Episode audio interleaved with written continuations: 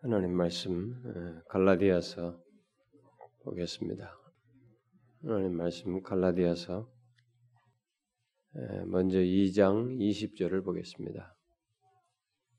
갈라디아서 2장 20절을 보고 뒤에 5장 5절 6절을 보도록 하십시다.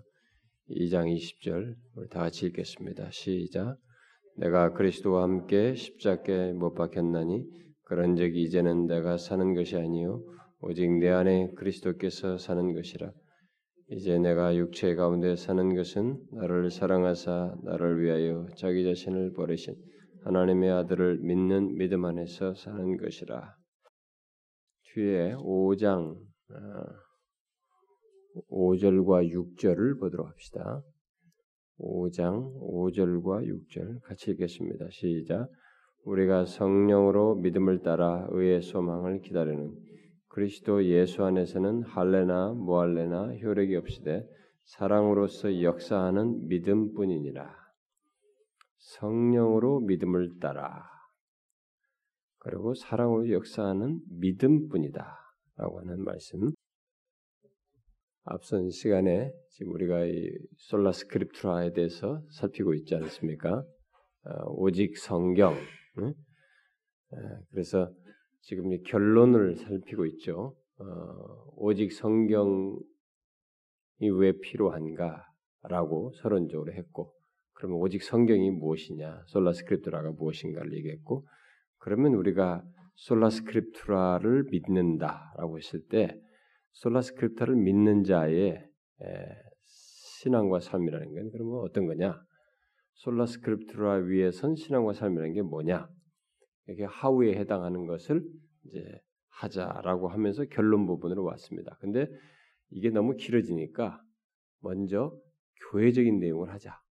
어? 교회적인 내용을 개인적인 내용은 Sola Scriptura 위에 선 신앙과 삶에 대한 이 개인적인 내용은 별도로 하자. 그것은 많은 것을 우리가 우리의 신앙과 삶에서 굉장히 모든 것이 말씀과 관련되어 있기 때문에 그것을 솔라스크립트라인 오직 성경을 믿는 자로서의 그 신앙과 삶이라는 게 구체는 뭔지는 좀 더 많은 부분을 생각할 필요가 있어서 어, 그것을 어, 다 따로 살피기로 하자고 그러고 지금 교회적인 전체적인 차원에서 이 결론을 맺습니다. 그런데 어, 제가 이제 앞선 시간에 했던 것은 뭐냐면 오직 솔라 오직 성경 솔라스크립트라 위에 선자의 그 경험 문제를 얘기했습니다. 어, 그러니까 우리가 오직 성경 위의 선자의 체험이라고 하는 것, 음? 예, 바로 그 문제를 얘기했습니다. 왜냐하면 이 솔라스크립트라에서 벗어난 체험을 얘기하는 사람들이 많기 때문에 교회 안에 그러면 우리가 Sola Scriptura를 믿는다고 했을 때 그 Sola Scriptura를 믿는 자에게 있어서의 경험이라는 것은 뭐냐? 체험이라고 소위 다른 말로 체험이라는 게 뭐냐 라고 했을 때 그것은 말씀을 통한 성령의 임재와 역사를 뜻하는 것이다. 라고 줄여서 말하자면 그것이라는 것을 얘기했습니다. 그러니까 말씀을 통한 성령의 임재와 역사를 경험하는 것 이것이 바로 솔라스크립트라 위의 선자의 경험이다. 라고 했습니다. 그동안 교회 역사 속에서 하나님의 말씀을 배제한 이 체험 추구가 아, 많았었고 그리해서 성경만으로는 부족하다고 하는 음? 생각과 주장 그리고 태도가 지금까지도 계속돼서 나타나고 있는 교회 안에서 예수 믿는 사람들 사이에서 그런 그룹들이 또 그런 가르침들이 아직까지도 계속되고 있는 이런 현실 속에서 솔라스크립트라 위의 선자의 체험이라는 것은 바로 하나님의 말씀을 통해서 성령께서 임재하시고 역사하시는 것, 어? 그래서 우리를 변화시키시는 것, 거듭나게도 하시고 예수를 믿게 하시고 그 다음에 우리가 어, 디모데후서 3장 16절에 말한 것처럼 교훈하고 책망하고도 하나님의 사람으로 온전케 하는 이런 것들이 바로 성경이 말하는 체험이다. 응? 성령을 성령께서 하나님의 말씀을 통해서 갖는 체험이다. 이게 솔라스크립트라 위선자의 체험이고 경험이다. 그런데 이것이 인격적인 게한 번의 단타적인 어떤 신비한 체험을 어, 이, 이, 하는 것이 아니라 주된 것으로 말하는 것이 아니고 이런 인격적인 전체적인 지속적인 변화를 얘기하는 것이기 때문에 사람들이 이것을 그냥 가치 있게 여기지 아니하고 이게 한 번에 특별한 무슨 경험을 하는 것을 더 가치 있게 여기는 왜곡된 이런 가르침과 추구들이 있지만은 실제 그게 아니다. 솔라스크립트라 위의 선자의 경험이라는 것은 바로 그러한 어, 성령께서 그렇게 말씀을 통해서 임재하시고 역사하셔서 어, 이게 경험케 하신 것 바로 그것이라고 하는 것을 지난 두 시간 동안 살폈습니다.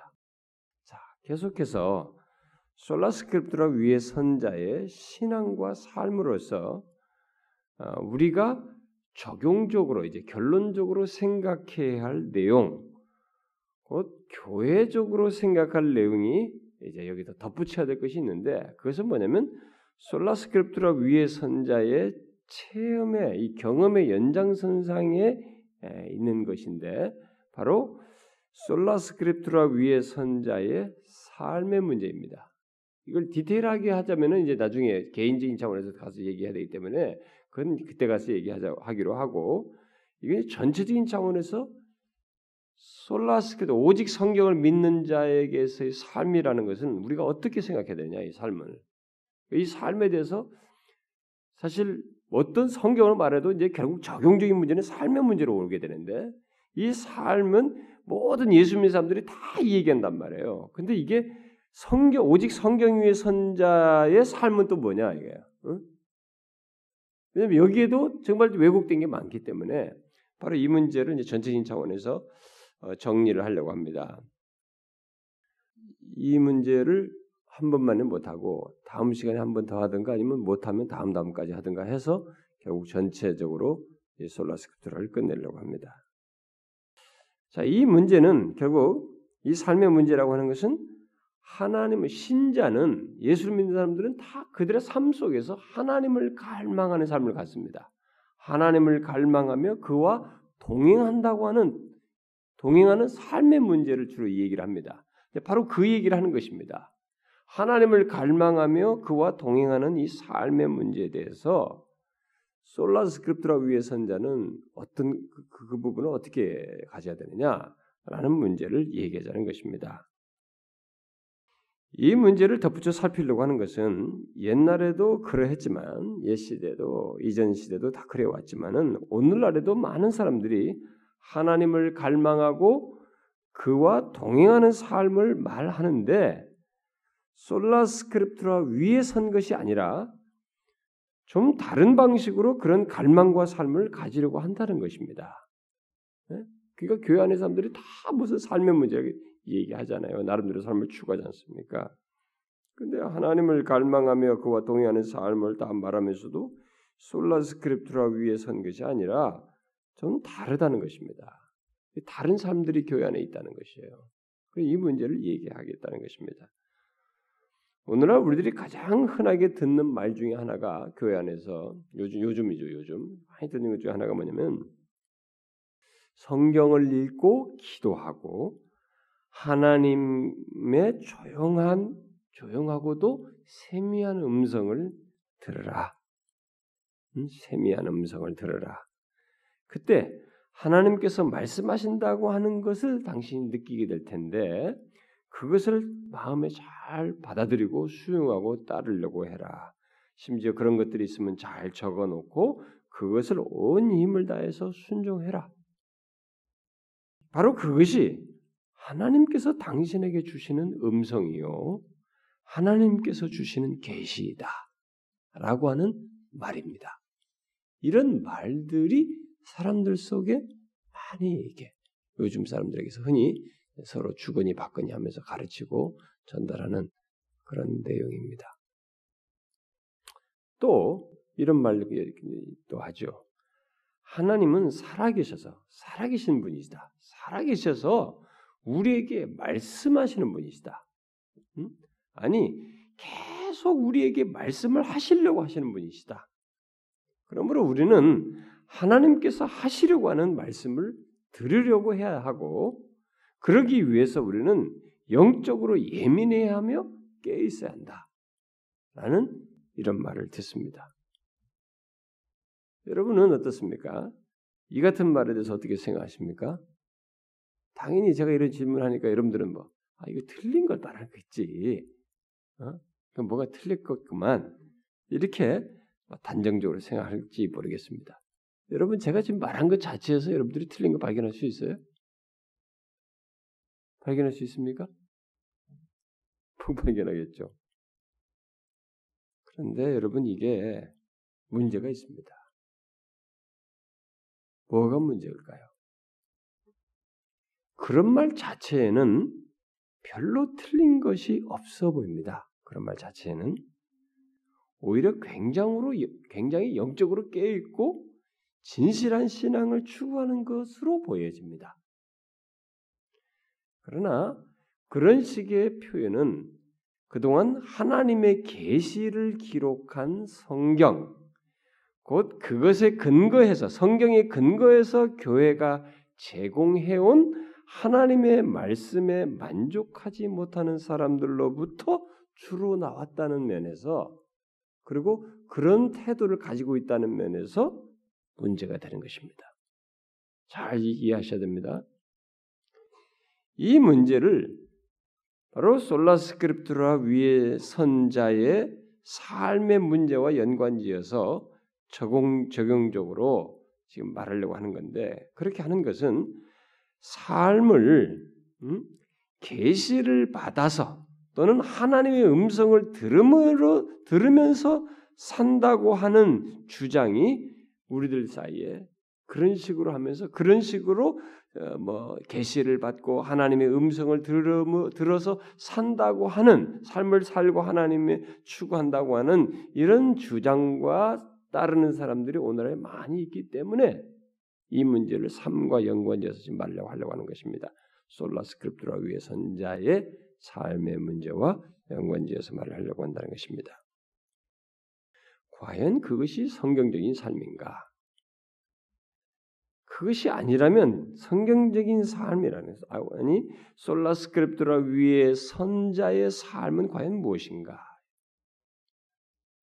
그것을 이제 제가 오늘로 다 말 못하고 이게 이어져야 하기 때문에 오늘 말씀에 이어서 이어지고 이어져서 결론까지 가야 되기 때문에 다음 뒤에 가서 더 덧붙여야 될 것도 있고 설명이 보완해야 될 것이 있습니다만은 오늘 우리가 읽었던 그 갈라디아서 5장 같은 말씀에서도 보면은 성령으로 믿음을 따라 이렇게 말하고 따다다다 하면서 사랑으로 역사하는 믿음뿐이다. 이렇게 말합니다. 성령으로 믿음을 따라 우리가 소망을 기다린다. 이런 삶을 사는 것입니다. 의의 소망을 기다리는데 이게 성령의 믿음을 따라서 하고 있어요. 그리스도 예수 안에서는 할례나 무할례 이런 효력이 없고 그리스도 예수 안에서는 사랑으로 역사하는 믿음뿐이다. 믿음뿐이다. 그렇게 하면서 성령으로 믿음을 따라 그리스도 예수 안에서 사랑으로 역사하는 믿음을 강조하고 있습니다. 이것이 바로 솔라 스크립트라 위에 선 자의 삶을 얘기하는 문제입니다. 삶을 얘기하는 아주 중요한 표현입니다. 그것을 좀 더 구체적으로 얘기하면 2장 20절입니다. 2장 20절 그 하반절을 보게 되면 이제 내가 육체 가운데 사는 것은 이제 내가 육체 가운데 사는 것은 뭐예요? 나를 사랑하사 나를 위하여 자기 자신을 버리신 하나님의 아들을 그 다음에 뭐예요? 믿는 믿음 안에서 사는 것이다. 기독교에서 말하는 성경이 말하는 그리스도인의 삶이라는 것은 그러니까 성경적으로 말하는 삶이라고 하는 것은 응? 뭐냐 이죠. 결국 성령께서 말씀하실 성령께서 인도하시는 삶이라는 게 뭐냐? 응? 또 성경에 기초한 오직 성경을 믿는 자들에게 믿는 자들이 갖는 삶이라는 게 뭐냐? 바로 이런 거예요, 지금. 지금 말하는 성경 읽은 내용에서 말하는 이런 삶을 말하고 믿음으로 갖는 믿음의 삶이에요. 그런데 바로 예수 하나님의 아들 나를 사랑하사 나를 위하여 자기 자신을 버리신 하나님의 아들을 믿는 믿음 안에서 사는 삶입니다. 여러분 믿음 안에서 사는 삶은 성령이 없으면 가능하지 않아요. 성령 역사가 있지 않으면 가능치가 않습니다. 음? 자, 이게 기독교에서 말하는 삶이에요. 신자들의 기독교적인 삶입니다. 그리고 솔라스크립트라 위의 선자의 삶입니다. 그런데 지금 오늘날에 이제 솔라 스크립트라로 만족하지 못하는 이걸 부정하는 자들에게서 삶은 이게 아니에요. 이런 삶이 아니고 뭔가 새로운 계시를 받고 하나님의 음성을 들어서 따라가는 성경으로는 부족해 가지고 하나님의 음성을 새로 듣고 음성 듣기에 어떤 것을 가지고 그것에 의해서 살아가려고 하는 이렇게 하면서 하나님을 추구하고 그 가운데서 살아가는 삶을 추가적으로 추구하는 이게 지금 우리들의 삶이에요. 많이 유행하는 것 중에 하나입니다. 그래서 여러분들이 시중에 보면 하나님의 음성 듣는다, 뭐 음성 듣는 방법 뭐 이런 것에 대해서 책이 많이 나와 있습니다. 그래서 성도들은 알지를 못하는 것입니다.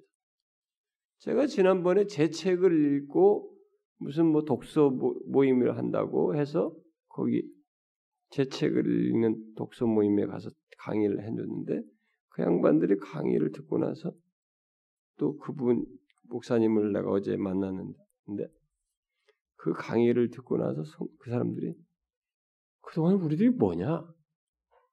도대체 우리들이 책을 어떻게 읽었느냐 말이야. 그 어떤 책이는지 그냥 엉뚱한 책만 그동안 많이 읽었다는 거예요, 자기들이. 그 앞으로 또 어떻게 어떤 책이 뭐 어떠냐지. 평신도들이 알지 못해요. 목사들도 쉽지가 않아요. 그 성도들이 이게 자기들이 지금 그런 것이 몰랐을 때는 너무 엉뚱한 책들을 너무 많이 읽었다는 거예요. 알게 뭐예요? 그게 굉장히 하나님에 대해서 예민한 것 같고 바르게 사는 것 같은데 그렇지 않습니다. 성경이 명시하는 걸 잘 보셔야 됩니다. 솔라스 크립트라 위의 선자의 삶은 믿음의 삶이에요. 오늘 본문이 그걸 말하는 것입니다. 그리스도 안에서 사는 것입니다. 네? 하나님의 아들을 믿는 믿음 안에서 사는 것입니다. 이게 육체 가운데 사는 것이 사는 것에 대한 내용이에요. 그 삶에 대한 내용인 것입니다. 1, 2차 대전이 벌어지기 전까지 세상적으로는 이 계몽주의에 계속되는 내용 속에서 그 현대주의죠. 현대주의의 그 현대주의로 말미암아서 그리고 교회적으로는 세상적으로는 현대주의라는 사상 사상에서 말미암고 교회적으로는 그런 것에 영향을 받았던 이 자유주의가 크게 역사하는 그 배경 속에서 교회 안에 이상한 반동 현상이 일어났습니다. 이건 뭐냐면은 기독교가 너무 차갑다. 어? 네, 이런 네. 물론 자유주의 영향도 있어서 뭐 그럴 수도 있습니다. 그런데 그것이 정통 교회들도 그런 식으로 취급당하기도 했어요. 그 기독교의 메마름과 이 차가움에 대한 반발로서 또 정통 교회들의 이 차가운 뭐, 뭐 성경 지식과 교리 주장이라고 이제 단정하면서 그런 것에 대한 반발에서 주로 드러낸 것이 뭐냐? 바로 이게 하나님의 생생한 음성, 응?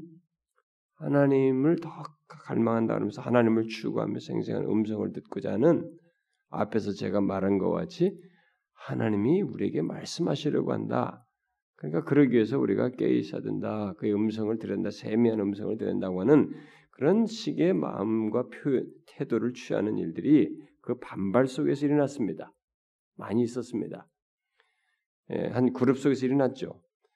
그래서 1, 2차 대전을 겪으면서 사람들은 사실 이제 그런 반발을 하게 할 수밖에 없었던 뭐 그런 현상이 있긴 했습니다. 왜냐하면 1, 2차 대전 겪으면서 사람들은 하나님의 죽음을 운운했고 그런 가운데서 교회가 제공하는 말씀은 너무 차갑고 어, 현실과 동떨어진다고 여겨졌습니다. 왜냐하면 전쟁이 일어나고 막 좀 비참하고 그런데 교회는 너무 상투적인 얘기를 하는 것 같고 하나님이 우리 현실에 대해서 이런 현실에 뭐라고 말씀하시는지 살아계셔서 하시는 말씀이 무엇인지 뭔가 좀 더 생생한 그런 얘기를 듣고 거기에 따라서 행동하고 있지 않은 그런 행동들이 시도들이 있게 되었던 것이죠.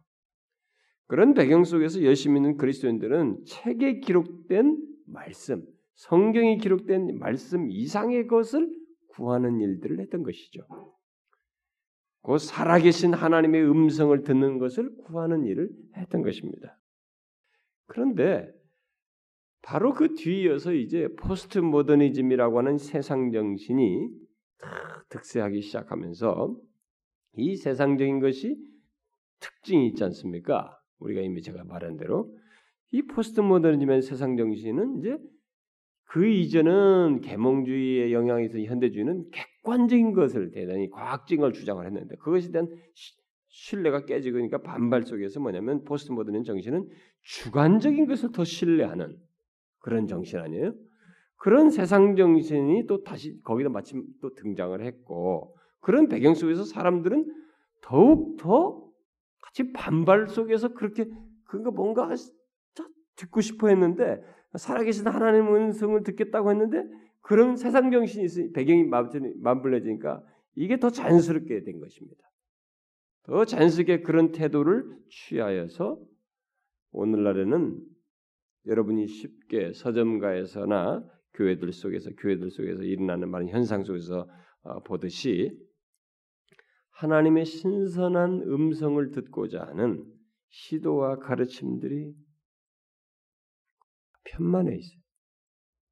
많이 퍼져 있습니다.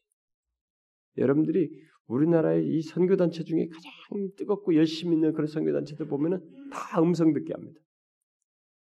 안 하는 데가 없습니다. 그걸 다 가르쳐 줍니다. 물론 그런 태도를 취하는 사람들이 성경을 무시하거나 존중하지 않는다고 말하지는 말할 수는 없습니다. 그들도 다 성경을 되게 중시하고 많이 사용하고 가르치죠.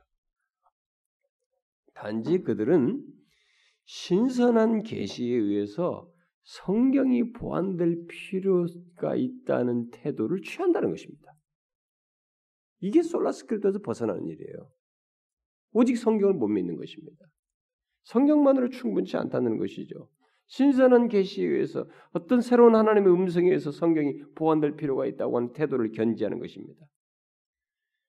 이런 사실을 신학적으로 지지하고 주장하는 오늘날의 대표적인 복음주의 계열 배움주의 진영에 속해 있는 실학자가 있죠.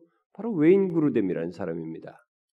우리나라도 다 번역되어 있습니다만은 그 사람의 웨인 그루뎀의 무슨 신학의 복음주의 진영에서는 뭐 거의 텍스트처럼 다 읽고 그러죠. 뭐 우리 합동측도 뭐 목사들도 거의 다, 다 가지고 있을 거라고 저는 봅니다만. 그는 성령께서 이 웨인그루뎀은 성령께서 자신의 임재를 알려주는 증거들이 있다. 자신의 임재를 알려주는 증거들.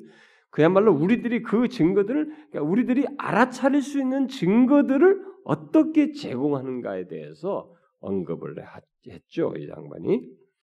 그래서 그는 성경에서 성령 하나님이 그의 백성들을 직접 안내하고 지시한다는 것을 강조하기 위해서 신약의 여러 성경 구조들을 증거 말씀으로 이게 어, 제시하면서 설명을 합니다. 성령의 이끄심, 성령의 말씀하심, 성령에 의해서 이끌린 여러 사례들, 성령에 따라서 행하고 성령의 인도하심을 받은 일반적인 경험 등을 말을 하죠. 그리고 더 나아가서 현재도 예언이 계속된다는 주장을 양반이 하고 그랬죠. 복음주의 진영 안에서. 그의 주장을 요약하면 우리가 사는 이 새 언약 시대에서 성령의 일차적인 목적 중에 하나가 하나님의 임재를 드러내는 일이라는 거예요. 하나님의 임재를 드러내는 것이라는 것입니다.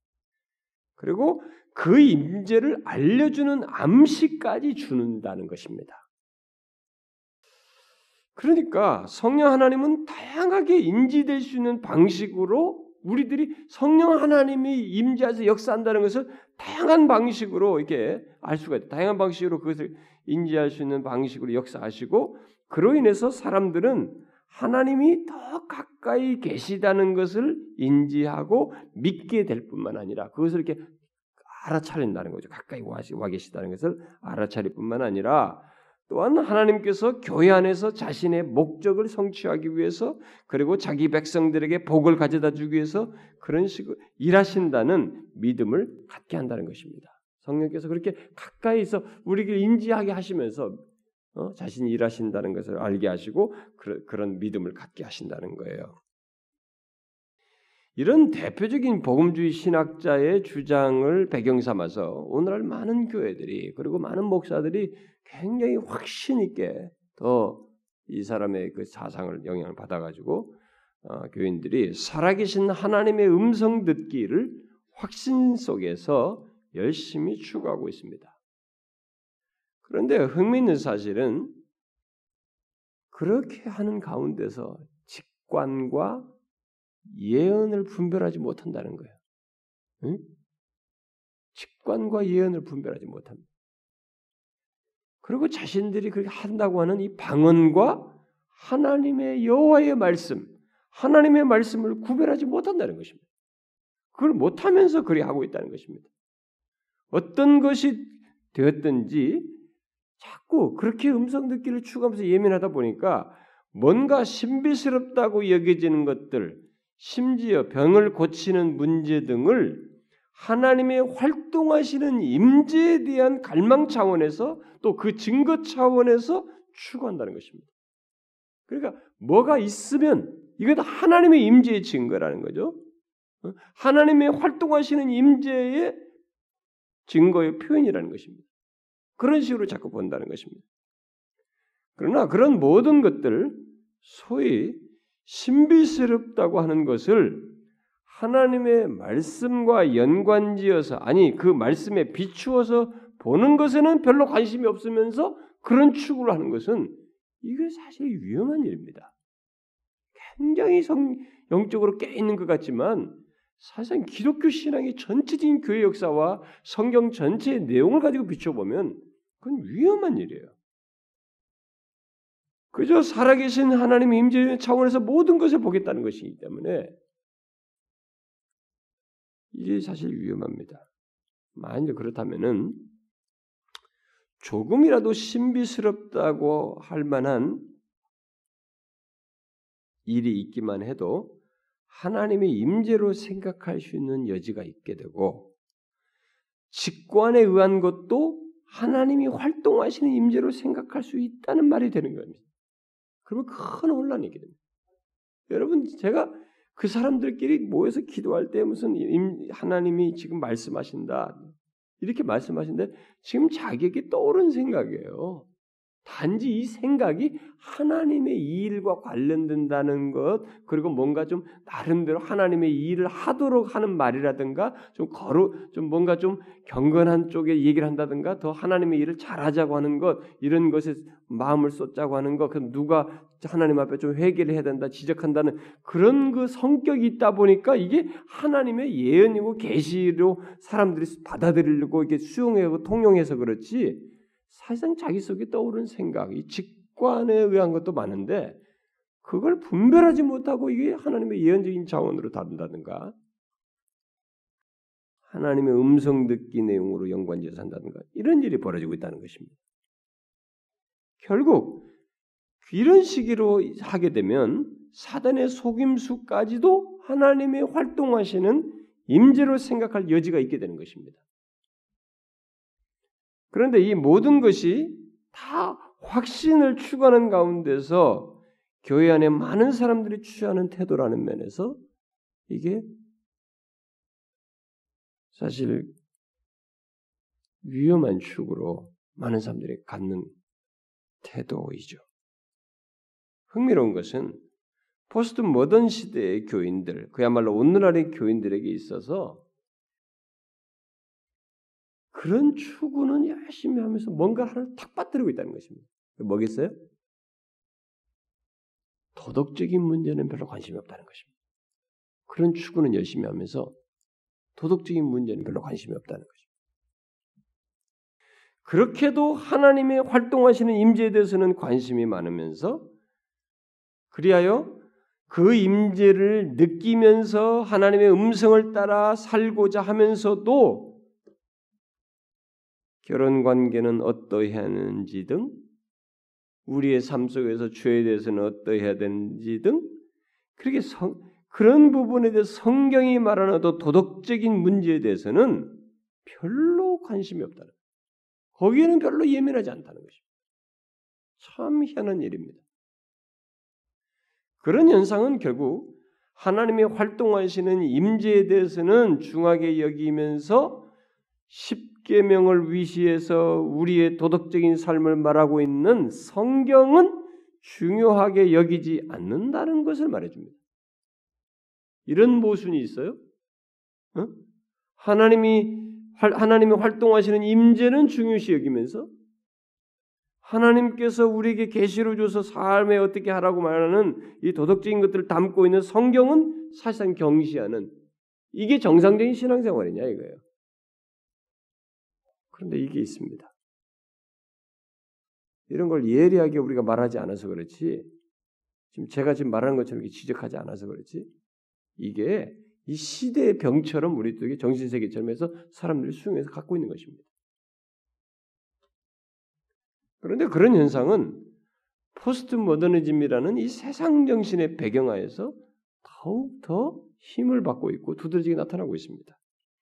포스트 모더니즘이 주관적인 것을 중시하면서도 도덕적인 절대 기준이나 권위 등을 인정치 않는, 않는 않고 있는데 바로 그와 똑같은 방식으로 오늘날 많은 사람들이 하나님을 추구하며 소위 신앙생활과 삶을 가지려고 한다는 것입니다. 음, 도덕적인 데는 관심이 없고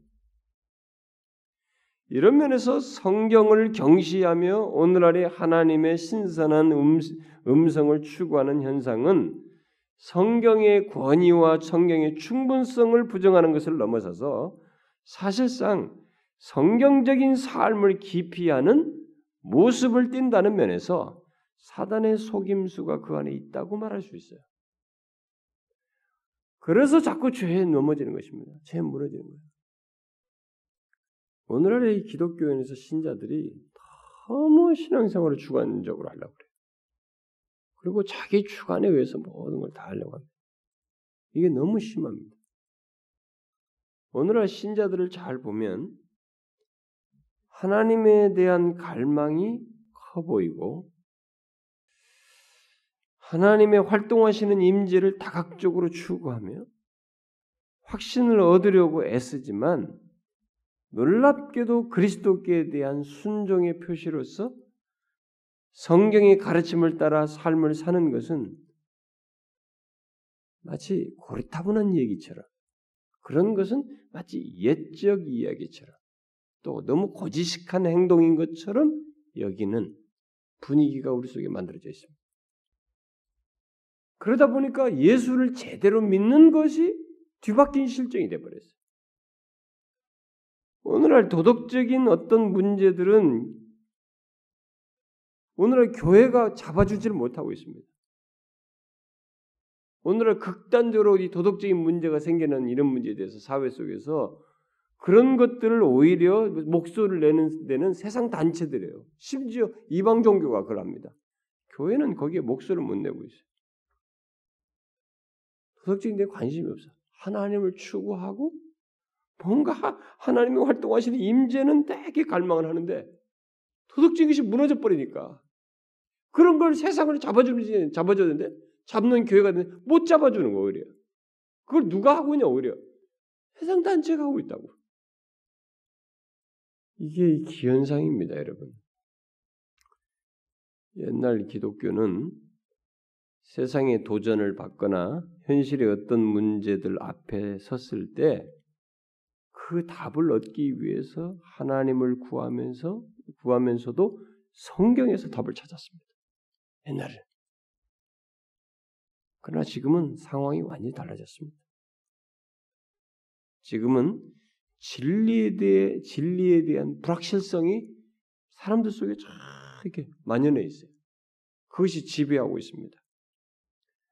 그런 시대 속에서 교회 안에 있는 사람들까지 성경에서 비롯된 가르침에서가 아니라 성령으로부터 비롯되는 체험에서 답을 찾으려고 하고 있습니다. 이 두 개 차이를 아셔야 됩니다. 성경에서 비롯되는 가르침에서 답을 찾는 것이 아니라 성령으로부터 비롯되는 체험에서 답을 찾으려고 한다는 것입니다. 지금 이런 시대 속에서 불확실성 시대 속에서 이 두 가지는 비슷해 보이고 뭐 같아 보일는지 모르지만 외면상은 그렇게 들리고 보이지만은 사실 우리 시대가 얼마나 달라졌는가를 말해주는 것입니다. 성령으로부터 비롯되는 체험에서 답을 찾는다는 것은 바로 외인 그루뎀이 성령의 일차적인 목적 중에 하나가 하나님의 임재하심을 알려주는 암시들을 제공하는 것이라고 하는 그 주장에 주장이 맞, 맞는 것이에요. 주 장과 일치되는 것입니다. 바로 그런 것을 따르는 것입니다. 여러분, 정말 성령 하나님의 일차적인 목적 중에 하나가 그런 것일까요? 성경에서 비롯되는 가르침이 아니라 성령으로부터 비롯되는 어떤 체험이겠느냐 이게. 예? 그게 성령의 일차적인 목적이겠느냐 이게. 아니요, 여러분. 제가 이미 지난 시간에도 있다시피 성령 하나님은 자기 자신이 말씀을 통해서 특히 복음을 통해서 그리스도를 밝혀요.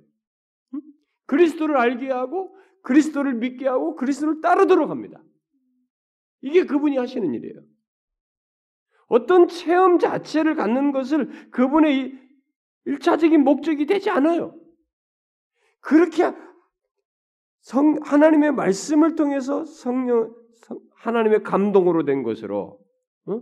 성경은 하나님의 감동으로 된 것으로, 교훈과 뭐 이게 다 성령의 역사란 말이에요. 성령이 그렇게 하시면서 우리에게 부가적으로, 부차적으로 경험이라고 하는 것을 갖게 할 수는 있습니다. 그러나 그렇게 말씀을 통해서 복음을 조명해서 사람들로 하여금 예수 그리스도를 믿도록 하고 주님을 따르도록 하고 믿음의 삶을 살도록 하는 것을 성령이 하시는 것이지. 이게 성령 어떤 체험을 갖게 하는 것을 그런 것을 인지하도록 역사하고 우리 안에서 무슨 그걸 하게 하는 것을 그의 일차적인 그분 그분의 일차적인 목적 중에 하나예요. 하나가 아니에요. 그런데 이 세계적인 탁월한 이, 이 조직 신학자 그렇게 하니까 뭐 이 reference가 막 온 교파들마다 다 붙이는 겁니다. 음? 예언 주장하는 사람이 뭐고 하여튼 막 다양한 교파들이 그 reference를 가지고 얼마나 울거먹는지 몰라. 오늘날 교인들이 성경에서 비롯되는 가르침이 아니라 성령으로부터 비롯되는 어떤 체험을 이게 성령 일차적인 목적으로 생각하다 보니 그런 가르침을 따르다 보니 전통적인 교회들의 하나님은 자신들 볼 때 간에 안 차는 거예요. 너무 밋밋하고 자신들의 욕구와 필요를 채워주지 못하는 거예요. 뭔가 이 생기가 없어 보이고 말이지. 예, 하나님이 안 계시고 막그 하나님이 좀뭐 이런 데는 하나님이 마치 임재가 없는 것처럼 그렇게 여겨지는 것입니다. 완전히 standard를 바꾸나 버렸어요.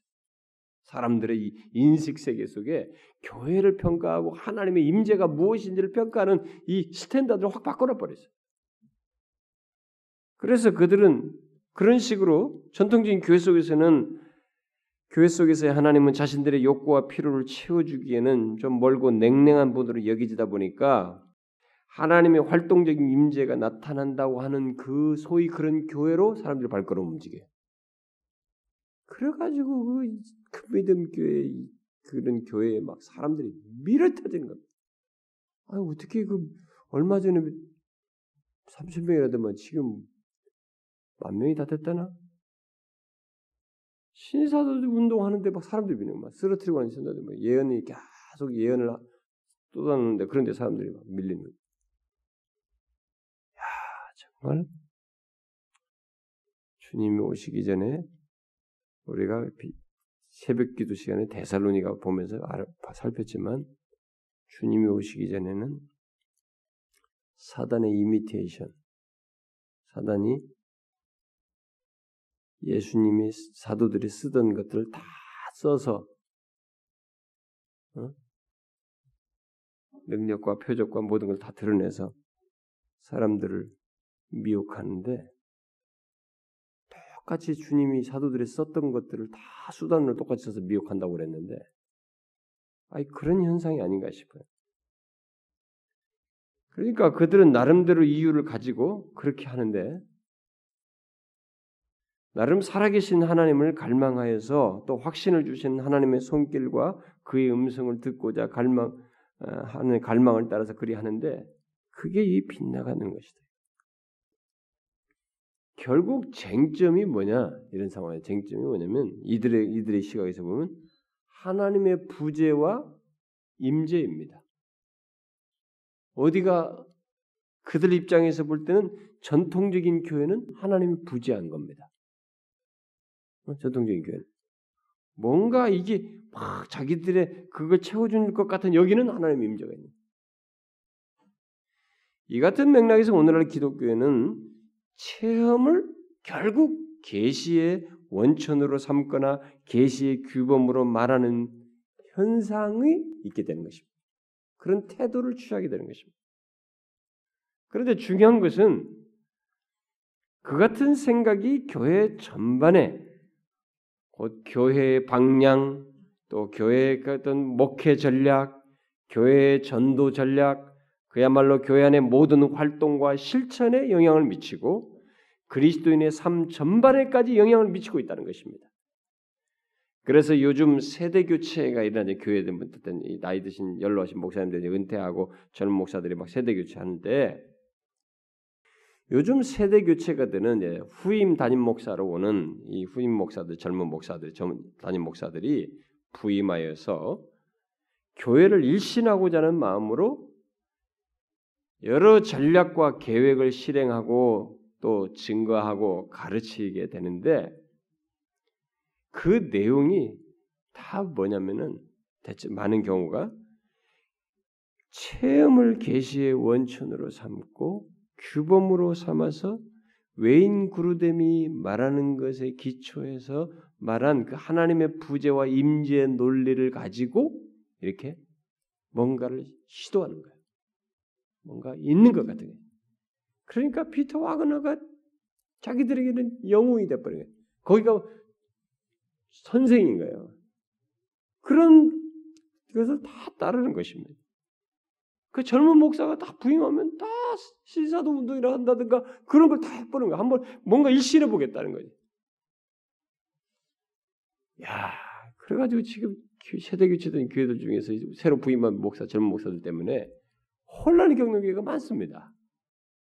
아니 그 사람들이 오면은 정상적인 전통적인 행거 가지고는 뭐 다 이들이 다 써먹고 그것에 다 매너리즘 빠져있기 때문에 새롭다고 하는 걸 보여줘야 되거든. 근데 그걸 통해서 뭔가 자기가, 자기가 왔으니까 자기가 와서 일신을 시켜야 되거든. 자기가 와서 이 교회가 뭔가 소위 외적으로는 달라지고 부흥된다고 하는 그게 뭔가 있어야 된다고 생각하기 때문에 그것을 하기 위해서 주특기로 하는 거예요.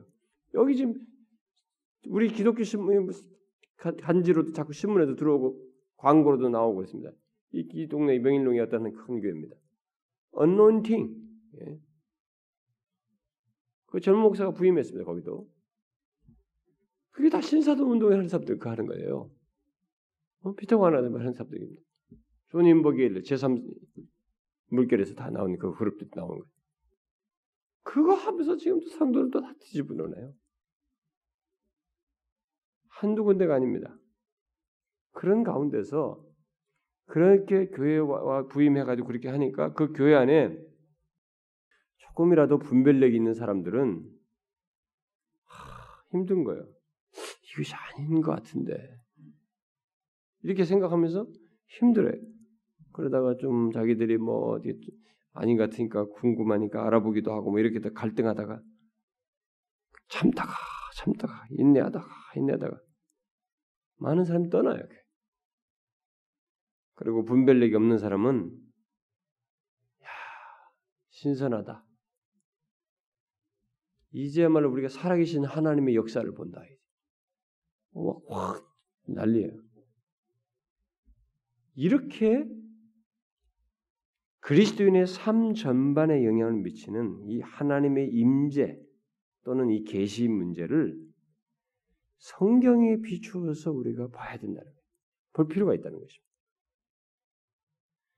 다시 말해서 오늘날 주장되고 있는 그 하나님의 임재 또는 계시 문제, 다시 말해서 오늘날 계시가 있을 가능성 문제를 성경에서 말하는 기독교 생활 전체, 기독교 삶 전체의 맥락에서 살펴볼 필요가 있다는 것입니다.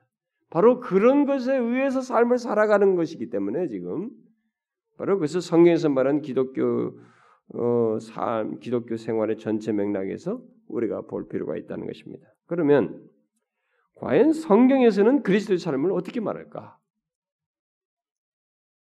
다시 말하면 솔라 스크립트라 위에 선 자의 삶은 어떤 것인가? 앞에서 이미 성경 본문을 통해서 얘기한 겁니다. 예수 믿는 사람이든 다른 종교를 가진 사람이든 일단 우리 모든 사람들은 이 종교를 가지고 사람들은 모두 나름대로 종교적인 경험을 다 갖습니다. 예? 다른 종교도 종교적인 경험이랑 다 있어요. 그렇다면 경험 자체를 가지고 지금 얘기하기에 앞서 그러면 좀 위험 요소가 있는 거예요. 거기서 뭔가 기독교에 다르다고 하는 것이 있어야 되는 것입니다. 자, 그러면 그런 모든 것을 다른 종교들도 종교적인 경험을 다 가지고 있는데 그 모든 것을 구별케 하는 참된 기독교의 경험은 무엇일까? 응? 그게 무엇일까요? 여러분도 알다시피 뭔가 신비스럽다는 것만으로는 참된 기독교적인 경험이라는 경험이라고 말을 할 수가 없어요. 앞에서 말한 대로 그런 정도의 경험은 다른 종교들도 다 있기 때문에 경험 자체만 가지고는 말할 수 없습니다. 어떤 종교에서는 신의 음성을 듣는다고 하거든요. 그리고 그, 그 음성을 듣, 그, 거기서 받은 내용을 가지고 모두가 그것은 뭐, 절대적으로 순종해야 되는 걸로 알면서 그것을 기준해서 행하려고 하는 그런 현상도 있습니다.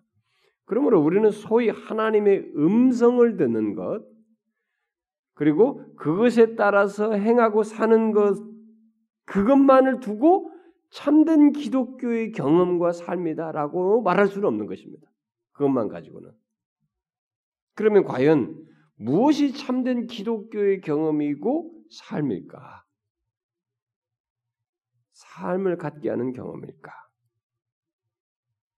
그것은 기독교를 근본적으로 특징 짓는 내용, 곧 복음에 근거한 경험이요 삶입니다. 기독교의 기독교의 독특함, 기독교라고 하는 것을 말해주는 구분점은 복음이거든요. 그러므로 복음에 근거한 경험과 삶이 참된 기독교의 경험이요 삶인 거죠. 다른 종교와 다르다고 하는 경험을 말하고 삶을 말하는 것이 되는 것입니다. 성경은 우리가 하나님을 알 수 있는 계시 중의 계시를 복음으로 말합니다. 왜냐하면 복음이 예수 그리스도의 핵심이잖아요. 예수 그리스도가 하나님을 직접 보였고 그러니까 하나님을 아는 것의 계시 계시 하나님 아는 계시는 복음을 말하는 것입니다. 그래서 계시의 중심, 전, 사실상 전부는 복음으로 말하고 있죠. 여러분 성경에서 제가 언젠가 나중에 복음에 대해서 또 설명을 할 기회가 있을 겁니다. 시리즈로 제가 복음이 무엇이고 복음의 뭐 내용들 다 다시 또 해야 되겠습니다만은 복음을 문제를 얘기할 때 복음은 하나님 나라로 예수님께서 1차적으로 표시했습니다. 하나님 나라가 임하는 것으로 예수님은 복음으로 설명을 했어요. 왜냐하면 자신이 하나님 나라의 임함은 결국 중심에 자기 자신이 임합니다. 그렇게 함으로써 사람들을 죄에서 사단의 권세에서 구해내고 그렇게 생명을 주고 이제 이 모든 것에서 자유케 하는 정말 굿뉴스가 거기 다 내포되어 있단 말이에요. 그래서 하나님 나라 임하는 곳으로 복음을 예수님은 얘기했었습니다. 근데 그, 그것을 사도들은 복음을 어떻게 설명했냐면은 그 나라의 임함의 실체이신 예수 그리스도를 복음으로 자꾸 설명해요. 음? 더 이제 구, 체로 설명을 하는 거죠. 그 실체이신 그 예수님, 육신을 입고 오신 예수님이 그리스도이며 만물의 주이시다는 것을 선포함으로써 그것을 복음으로 설명합니다. 그래서 그들은 예수 그리스도를 통한 구원의 메시지를 복음으로 말하죠. 그래서 누가는 초대교회 전도 설교의 특징을 그들이 그리스도를 전파했다. 이게 초대교회의 복음 증거의 간단한 진술로 설명하지 말하죠. 사도행전 8장 같은 데서 그리스도를 전파했다고. 또 예수를 가리켜 복음을 전했다. 그러니까 예수에 관한 복음을 전했다라고 또 말하기도 하죠. 그리고 담대히 하나님 나라를 전파하며 주 예수 그리스도에 관한 것을 담대하게 거침없이 가르쳤다라고 말함으로써 복음을 전한 것을 바로 그런 식으로 묘사합니다. 결국 예수 그리스도가 주이시다고 하는 것이 이 복음의 간단한 진술이라고 할 수 있는 것입니다. 물론 이 이런 이 복음은 그냥 그걸 전했다고 그런 말 자체가 지금 문제가 아니고 이 복음은 어떤 방향성을 가지고 있죠. 사람들로 하여금 하나님을 알게 하는 그런 방향성과 일을 하죠. 목적을 가지고 있죠. 그리고 구원의 도구로 작용합니다. 이 복음을 통해서 사람들이 구원을 얻어요. 음? 바로 그 같은 복음에 근거한 경험과 삶이 바로 참된 기독교의 경험이요 삶이라는 것입니다. 성령 하나님은 바로 그런 복음으로 우리를 설득하여서 예수 그리스도를 믿게 하고 그리스도인의 삶 또한 어? 바로 복음이죠. 은혜로 말미암아 예수 그리스도를 통해서 얻게 되는 은혜로 말미암는다는 것을 알게 하고 경험하게 합니다. 그러므로 참된 기독교의 경험과 삶은 복음에 근거하여 결국 믿음으로 사는 것이고 믿음의 삶이라고 말할 수 있는 것입니다. 제가 앞부분에서 오늘 본문을 말하면서 설명했던 그겁니다. 믿음은 우리가 하나님과의 사귐에 이르, 는 지점이고 복음에 대한 기독교적인 어떤 이해나 파악을 기본적으로 하게 하는 것입니다. 이 때문에 그리스도인의 삶은 믿음의 삶이라고 할 수 있는 것입니다. 그래서 오늘 보면 2장 21절에도 말 20절에서 말하잖아요. 다음 시간에 제가 이 믿음의 삶에 대해서 상세히 좀 말을 하겠습니다만 성경은 성령 하나님께서 말씀을 취하여 그리스도인의 삶이 은혜와 더불어서 그리고 은혜로 말미암아서 시작된다고 말함으로써 참된 기독교의 경험과 삶이 복음에 근거한다는 것을 분명히 밝혀주고 있습니다. 그러니까 복음에 근거한다는 것은 하나님의 말씀에 근거한다는 것이에요. 말씀을 통해서 복음은 이 말씀 속에 담겨져 있는 것이니까요. 오늘 본문도 이제 바로 그 사실을 분명히 밝히고 있죠. 그리스도인의 시작, 아니 그리스도인의 경험과 삶의 시작이 어떻게 있게 되는지 분명히 말해주고 있습니다. 내가 그리스도와 함께 복음이에요. 그리스도와 함께 십자가에서 못 박힌 사실로 있게 되었다는 것을 말하고 이제 내가 육체 가운데 사는 것은 나를 사랑하사 나를 위하여 자신을 버리신 하나님의 아들을 믿는 믿음 안에서 사는 것이다. 이렇게 말하고 있습니다. 이것이 바로 참된 기독교적인 참된 기독교의 경험이고 삶입니다. 나를 사랑하사 나를 위하여 자신을 버리신 하나님의 아들을 믿는 믿음 안에서 사는 것. 근데 이런 것을 우습게 알고 하나님을 갈망하며 하나님의 음성을 듣고 그것에 따라 살고 싶다. 이게 굉장히 좋은 신앙 같은데 핀트가 팍 나간 거예요, 여러분. 이 텍스트를 저버리고 뭔가 기독교적인 신앙을 갖겠다는 것이 되는 것입니다. 그래서 Sola Scriptura로서 이탈한 거예요. 오늘날의 이 포스트 모더니즘과 이 주관주의적인 신앙이 난무하고 뒤섞인 가운데서 결국 우리들의 현실이 오직 성경에서 이탈해서 이탈한 그 가운데서 어떤 기독교 신앙을 추구하다 보니까 우리들이 난잡합니다. 너무나 난잡해요. 진짜 다 누가 잘 믿는지 알 수가 없어요. 오늘 본문이 그리스도인의 삶을 말하는 것입니다. 성령은 바로 이 삶을 갖도록 믿음 안에서 사는 것을 하도록 우리 안에서 역사하십니다. 나를 사랑하사 나를 위하여 자신을 버리신 하나님의 아들을 예, 복음이지 않습니까? 복음을 믿는 믿음 안에서 사는 것이에요. 그래서 그리스도인의 삶은 은혜로 시작된 삶으로서 하나님의 아들에 대한 확신 속에서 시작되어서 사는 삶이라고 말할 수 있습니다. 우리가 구체적인 내용에 앞서서 제가 먼저 말한 이것을 여러분들이 먼저 기억하셔야 됩니다. 참된 기독교적 경험과 삶은 성령으로부터 비롯된 체험이 아닙니다. 이 말이 그럴듯하고 분별이 안 돼서 들으면 다 맞는 말 같고 굉장히 뭐한 같지만 아닙니다. 이거는 이 신학자의 논리 속에서 나왔지만은 아니에요.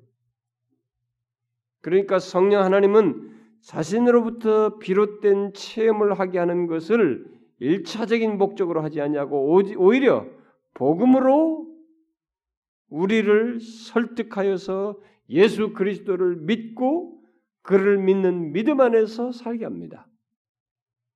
성령 하나님은 항상 우리의 관심과 삶의 기초를 예수 그리스도 위에 두고 복음 위에 두고 복음 안에서 은혜의 경험과 삶을 살도록 역사하십니다. 그러므로 이 같은 믿음의 삶을 따분하게 여기며 그 대신 하나님의 활동적인 임재를 갈망하며 그의 음성 듣는 것이 있어야 진실하고 그야말로 참된 기독교적인 이 경험과 삶을 갖는 것이라고 말하는 것은 기독교를 오해하는 것이고 성경을 왜곡하는 것입니다. 영적인 분별력이 없는 사람들은 이런 것이 굉장히 진실한 것처럼 착각해서 거기에 빨려 들어가지만 미안하지만 성경이라는 이 선명한 계시의 말씀을 제대로 사용치 않냐고 따르지 않는 가운데서 이탈하는 것이에요. 오직 성경에서 이탈한 것입니다. 그러므로 여러분 오늘날 유행하는 성령으로부터 비롯된 체험 이것을 추구할 것이 아니라 성경에서 비롯된 가르침을 따라서 특별히 복음에 기초한 경험과 삶을 갖기를 구해야 합니다. 예? 믿음의 경험과 삶을 갖기를 구해야 되는 것입니다.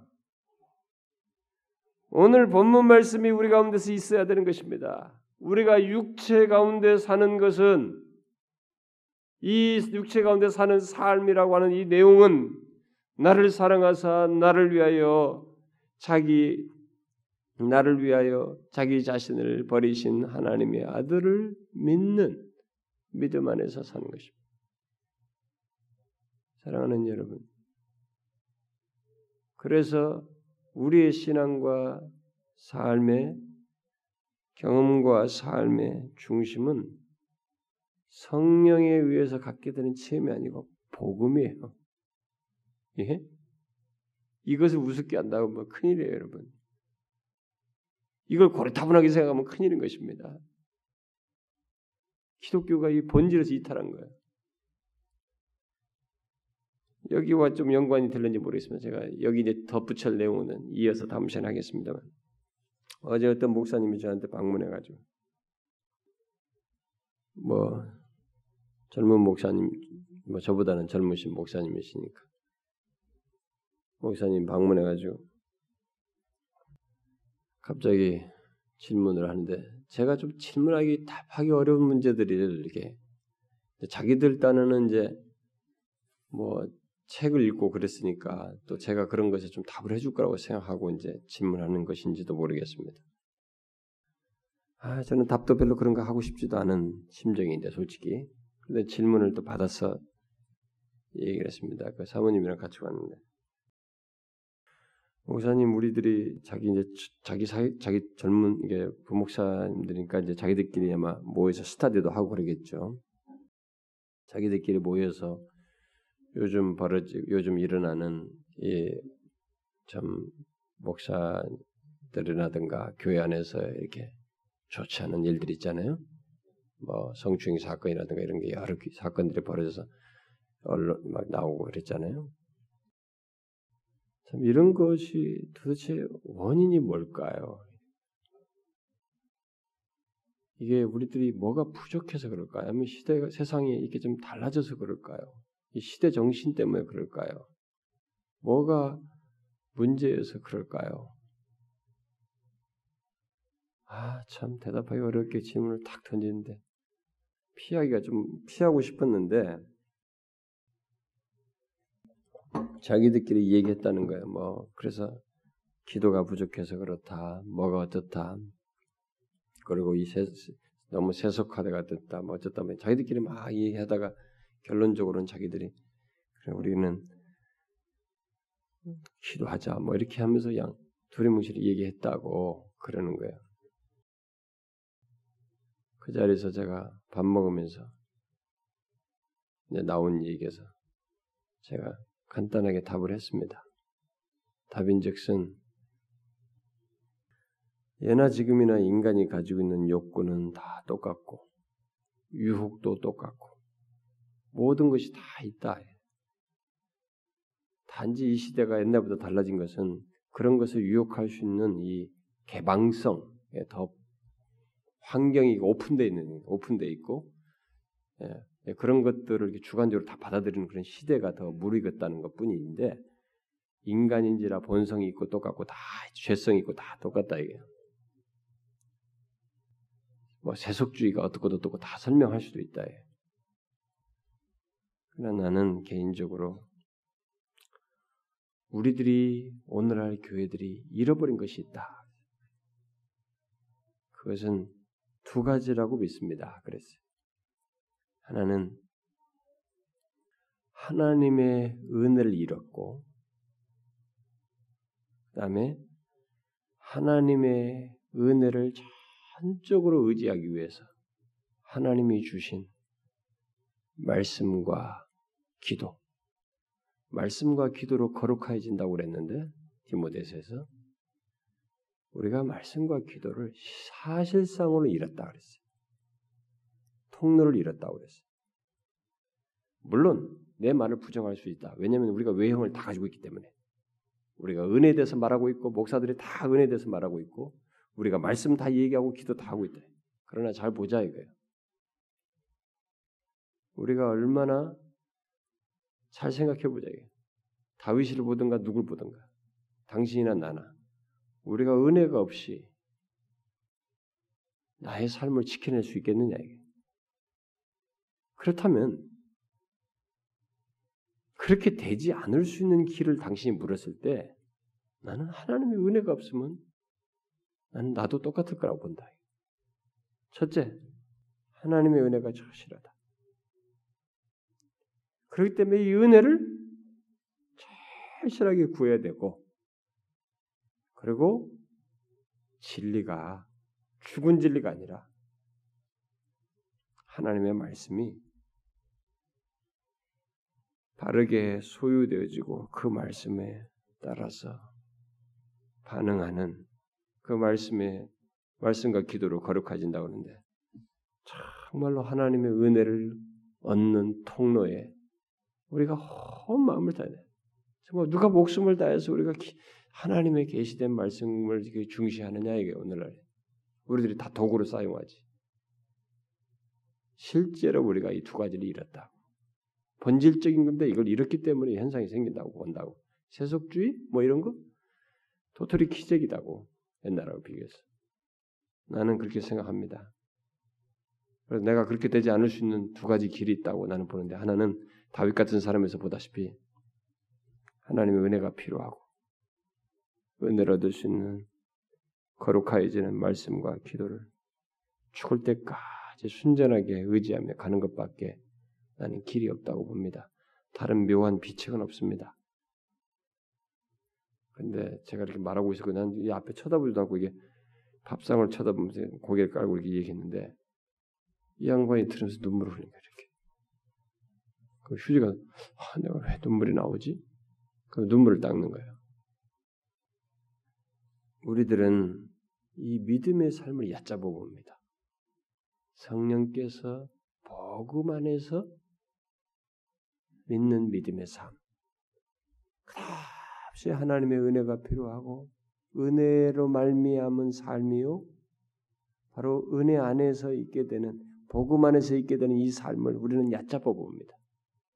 그러더니만 우리가 넘어져요 자꾸. 답이 없는 거예요. 이건 안 보여요. 우스운 거예요. 대신 하나님을 갈망하자, 뭐 하자 그러면서 단타적인 뭘 하나를 가지고 해보겠다는 것입니다. 도덕적인 삶에 대한 경시하면서. 아니에요. 그건 기독교적인 삶이 아닙니다. 솔라스크립트라 위해서는 삶이 아닙니다.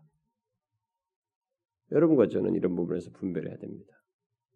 솔라스크립트라 위해 선자로서 우리의 삶은 철저하게 복음 위에 서 있어요. 이 말씀 그대요.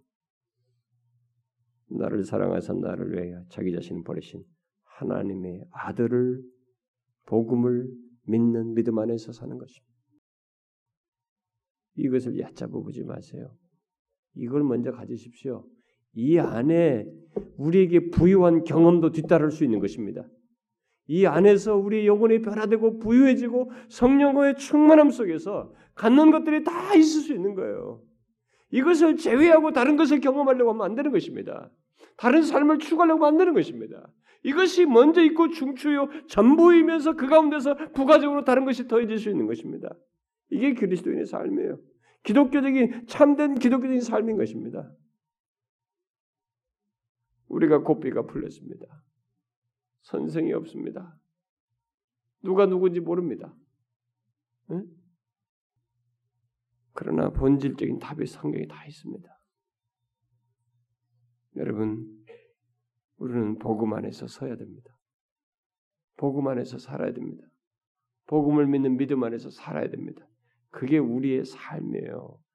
시간이 걸리고 더디 변화되는 것 같아도 그것이 참된 길이에요, 여러분. 하나님은 도박적인 하나님이 아닙니다. 인격적인 하나님이에요. 우리 인격을 다듬습니다.